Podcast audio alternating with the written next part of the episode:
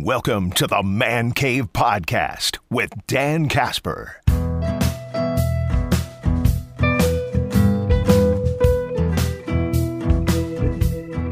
What's up, everybody? Welcome to this episode of the Man Cave Podcast, brought to you by our good friends from Hy-Vee and Toyson Ford.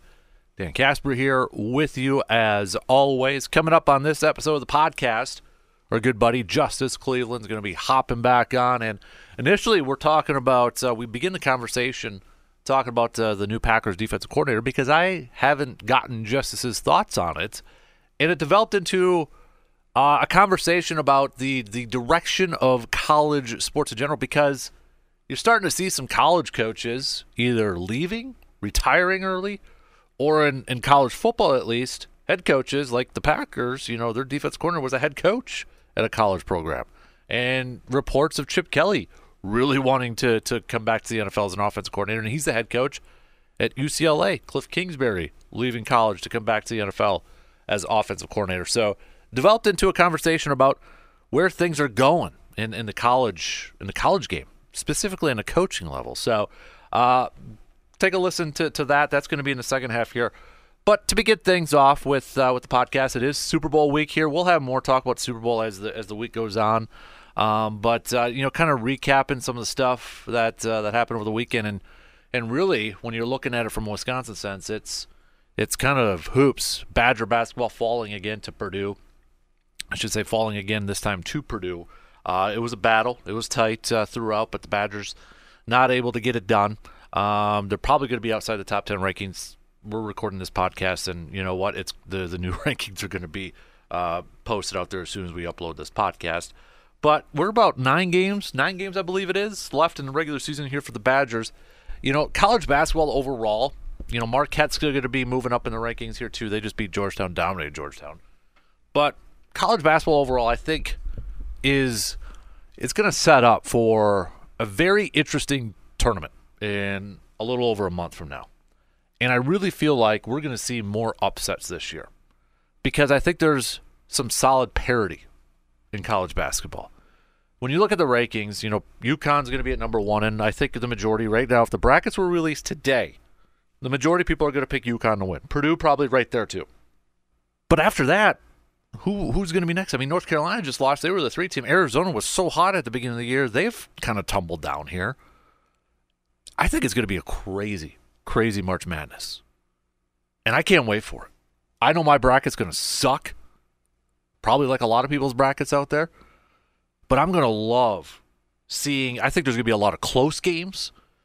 And I think there's going to be a lot of upsets coming up here. College basketball has just been weird this year. Weird in a good way because it seems like every week, whenever we've gotten the new rankings, some teams in the top fives have lost to an unranked team or lost games and they're going to drop down in the rankings. So it's going to be nuts. And I think, you know, especially in the Big Ten conference, when you look at, you know, it was at the, the field of 68. I thought I had a great comment about the Big Ten. It's Purdue, then there's a gap, then it's Wisconsin, Illinois, then there's a bigger gap with all the rest of the teams there. When you look at the Big Ten conference standings, it's Purdue in first place, Illinois and Wisconsin are tied. Then you've got like eight teams, all a game within a game of each other for like fourth. And when it comes to the conference tournament, that's a big difference with buys and such. It's going to get crazy in this final month here. It's going to get nuts.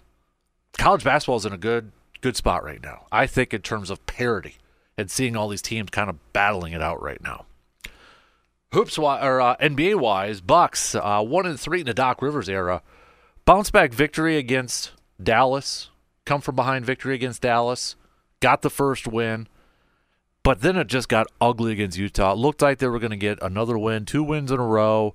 Uh, you know, move to you know move to two and two under the Doc Rivers era, if you will.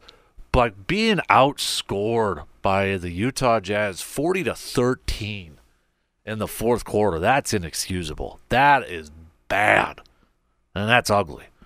And we got the NBA trade deadline coming up here in just a few days on Thursday. We're recording this on Monday, so um, we'll, we'll see the, the deadline on Thursday. And again, a lot of speculation, a lot of banter, thoughts. Are the Bucks going to make a move? And really, when you look at it from from money wise, from salary cap, soft salary cap, luxury taxes and to just the overall assets that they have to trade, it's slim for, for, for the Bucks. If the Bucks want to make a move, they've got to move on from one of these three players, maybe all those players, or maybe a couple of them. But the big three is going to be Bobby Portis, Pat Connaughton, MarJon Beauchamp. Some packages, depending on who you want, you might have to include all three in there for, for one player, plus some draft picks. You might, you know, depending on a couple other plays, you might be able to move on from one of those to get a guy in return. But, you know, the bigger the move you make, the more you're going to have to give up. And if you make a big move, that kind of really shortens your bench. You know, I'm kind of using Murray for, from Atlanta for an example. If you have to include all those three to get him, your bench takes a hit. Beasley probably moves to the bench, and then it's Jae Crowder and Beasley is your top two off the bench. For what it's worth, Doc Rivers so far hasn't used a ton from his bench. But do you really want to have a short bench at this point in time and then get into the postseason and maybe kind of grinding it throughout there? I, I don't know. This is a tough position to be in. I still think the Bucks make a move. I don't think it's going to be a big move like for Murray from, from Atlanta. Don't be shocked. Don't be surprised if they do move on from Bobby Portis to bring in some more defensive help on the perimeter. But I think this is a move. I I do think the Bucks are going to make some sort of move before Thursday's deadline. Jon Horst and the front office for the Bucks have shown that if you know if there is a move to be made or if there's there's a possibility of a move to be made, they've made those moves and they've shown to be aggressive. They've shown the willingness to try to change things up for the better of the team. And I think they're going to do that. I just at what level? And I don't think they're going to move on from both Pat and Portis. One of those guys I think is going to be on the move. Just don't know which one right now. If it were me personally, I would rather keep Bobby and then probably move on from Pat. If you can get something in return, a defensive player, a perimeter defensive player out on the wing, defensive wing over there to help improve that. I think you got enough offense. I think you got enough offense got to get better defensively. And and the thing is too is you're you're still kind of in the reset mode with Doc Rivers in. You're only four games in, and he's trying to incorporate what he wants to do, but mixing in with what they're doing instead of you know just straight up, hey, stop doing this. We're going to do this. That'd be a worse mess. They're still kind of getting to know each other here. It's a process. But right now, when you look at that Eastern Conference, it's the Celtics. Cleveland's red hot. Philadelphia's probably taking a hit now because of Joel Embiid getting hurt. You got the Knicks who are playing really well. You don't want to fall too far down in the standings.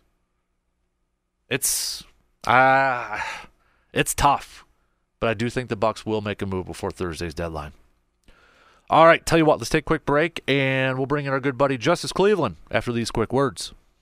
Are you thinking of taking a spring break trip this year? Or maybe you're already eyeing up that summer vacation, but you're not quite sure if you have the proper transportation for those road trips. Hey, that's where Toyson Ford can help you. Toyson Ford has a wide selection of new and used vehicles for you to check out. And at Toyson Ford, they treat you like an honored guest. They will work with you on financing no matter what your budget may be. So if you're looking for that new vehicle this year, head to Toyson Ford, located at 1000 Chippewa Crossing Boulevard in Chippewa Falls.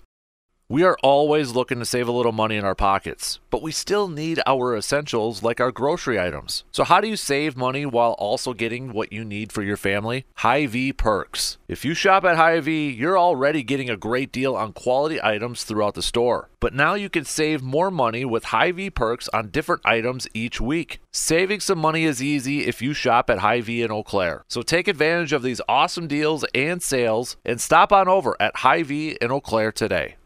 Uh, so the last time we talked, uh, JC, Packers didn't have a defensive coordinator. They now have a defensive coordinator. And I don't know what you've seen or what you've heard, but it was like the, initially the reaction was like, ah, who? Right. You know? But then it felt like after people started to kind of look it up and started to hear some stuff, it's like, I actually kind of like this one now. You know, it was like almost like a stages of grieving a little bit. You know, it's like, no, that's just Right. dumb. You know, why would you bring somebody from college when you had this and oh, okay, then you start hearing a little bit more. And it felt like at least when we were talking with people the day after it's like they were they started to hear words like aggressive and they started to hear words like he plays press man coverage. And Yeah. that's like a lot of stuff that Packer fans have been wanting to hear. What are your thoughts on the hire of the Hafley era over in, in Green Bay as defensive coordinator? I think, uh, yeah, I think a lot of people were just like, "Who?" when you first get that, because I obviously a lot of people wanted a big name, Yep.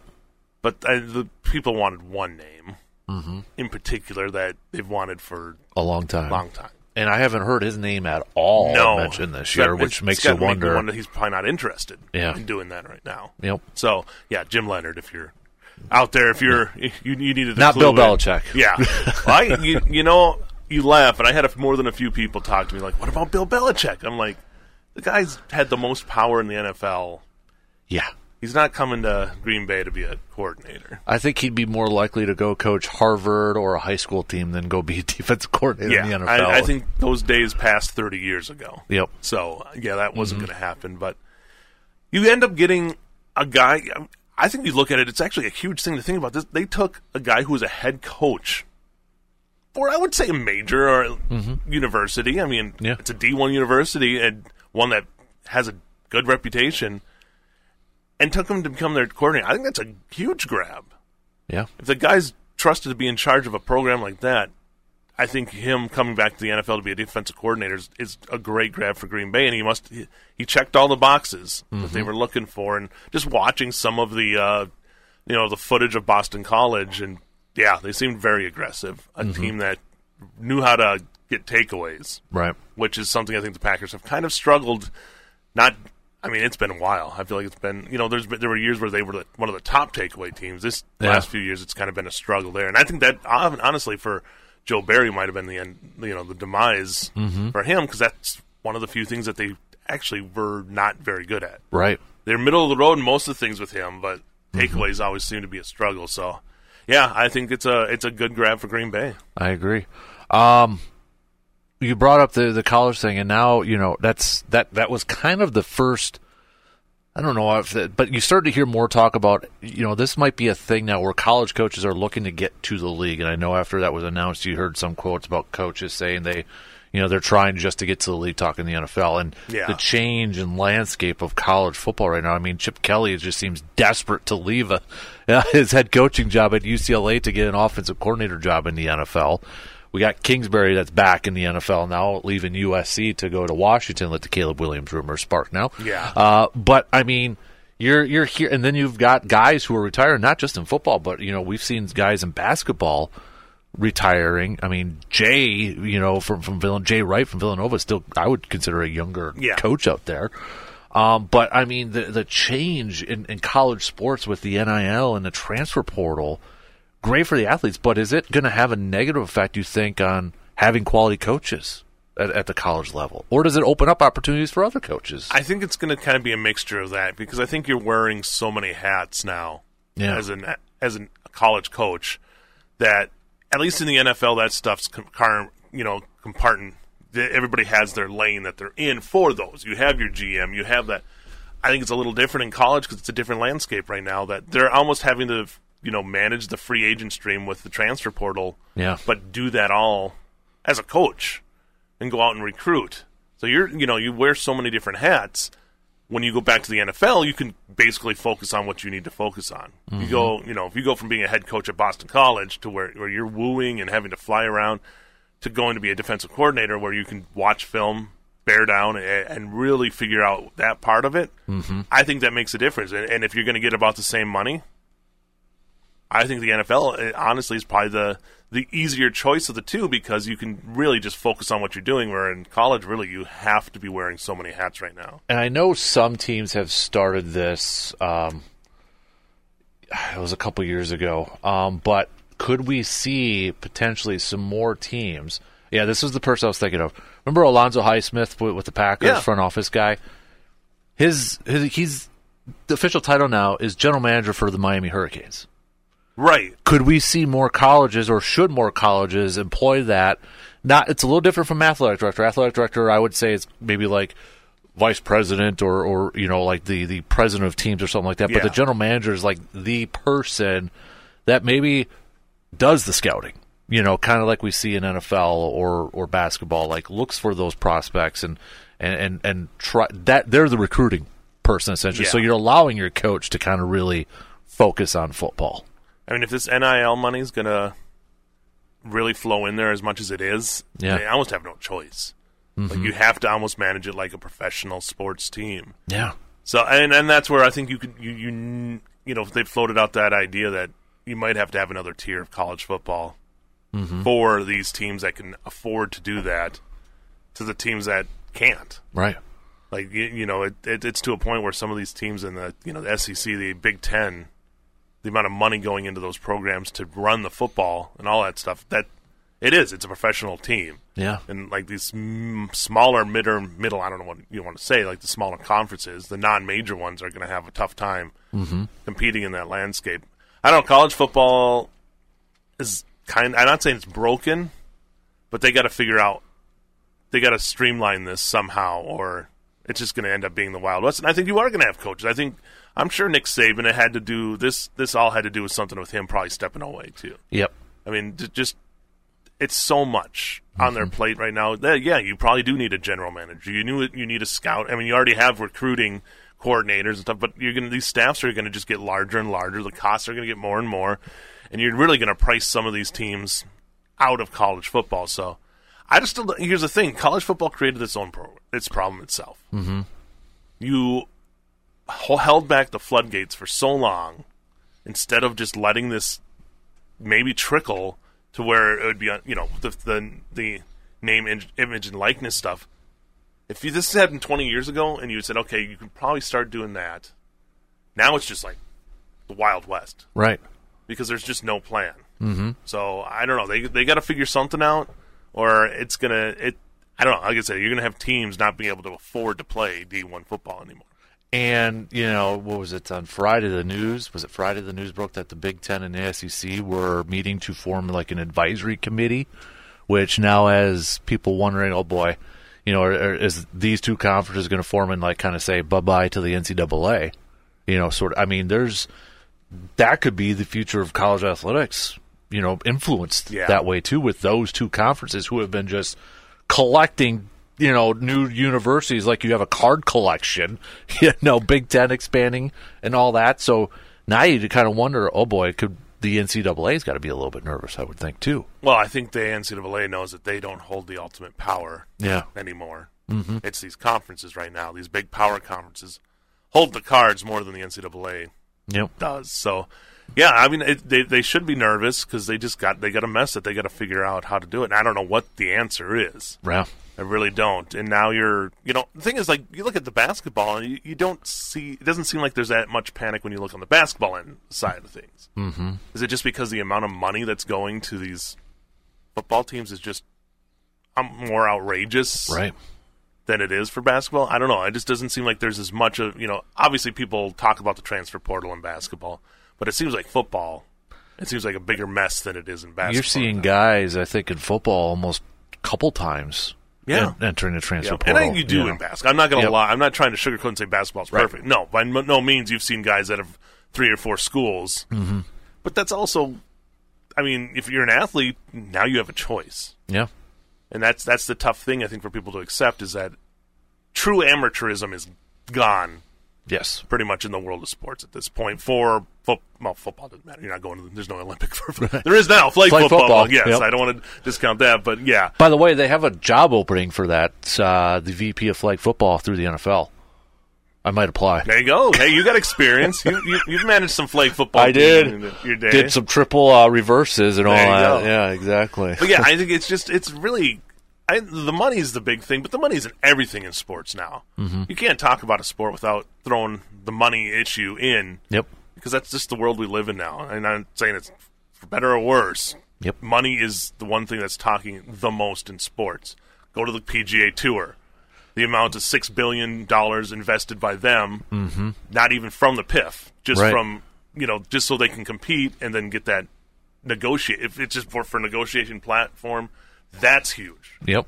obviously the NFL is the money making machine that Yep. just keeps churning out billions. They got their own printing machine over there. Yeah. You know, it's Some people can say, "Well, the NBA's down," like you know, because they got beat by an Iowa game or something like that. Yeah. NBA's doing fine. Look at those crowds. yeah. Now, if you're a team that's struggling, maybe you're not getting those crowds, but the NBA is going to be fine. Mm-hmm. Baseball is still throwing money hand over fist at guys. Yep. More than any other sport, they're still throwing. Seven hundred million to a dude. Yeah. You know. And we're not even getting worldwide where, you know, soccer money is insane. So, I mean, Mm-hmm. unfortunately, the day we live in is there is just dollars and cents drive everything right now. And we're seeing it trickle into the college sports world. Not Mm-hmm. Yeah. even trickle, just deluge coming in there. And they don't know what to do. Isn't it kind of you know it used wasn't that long ago, Justus, where we were talking about like NFL coaches or coordinators in the NFL going to the college level for head coaching jobs. I mean, Yeah. I remember when McCarthy was coaching in Green Bay, there was a rumor that Texas wanted him, and he had a home in Texas, so there was that rumor like, could he leave Green Bay Yeah. to be the Texas Longhorns coach? And you know, you hear all these other coaches. I mean, now you kind of wonder would a guy would there ever be another Nick Saban that would leave the Dolphins to go back to college? You know, that's what Yeah. with how much college has changed with that. What was always the pureness? Yeah. That's, you know, college, you go back, that's the pure football. You don't have the business aspect involved. Well, Mm-hmm. Right.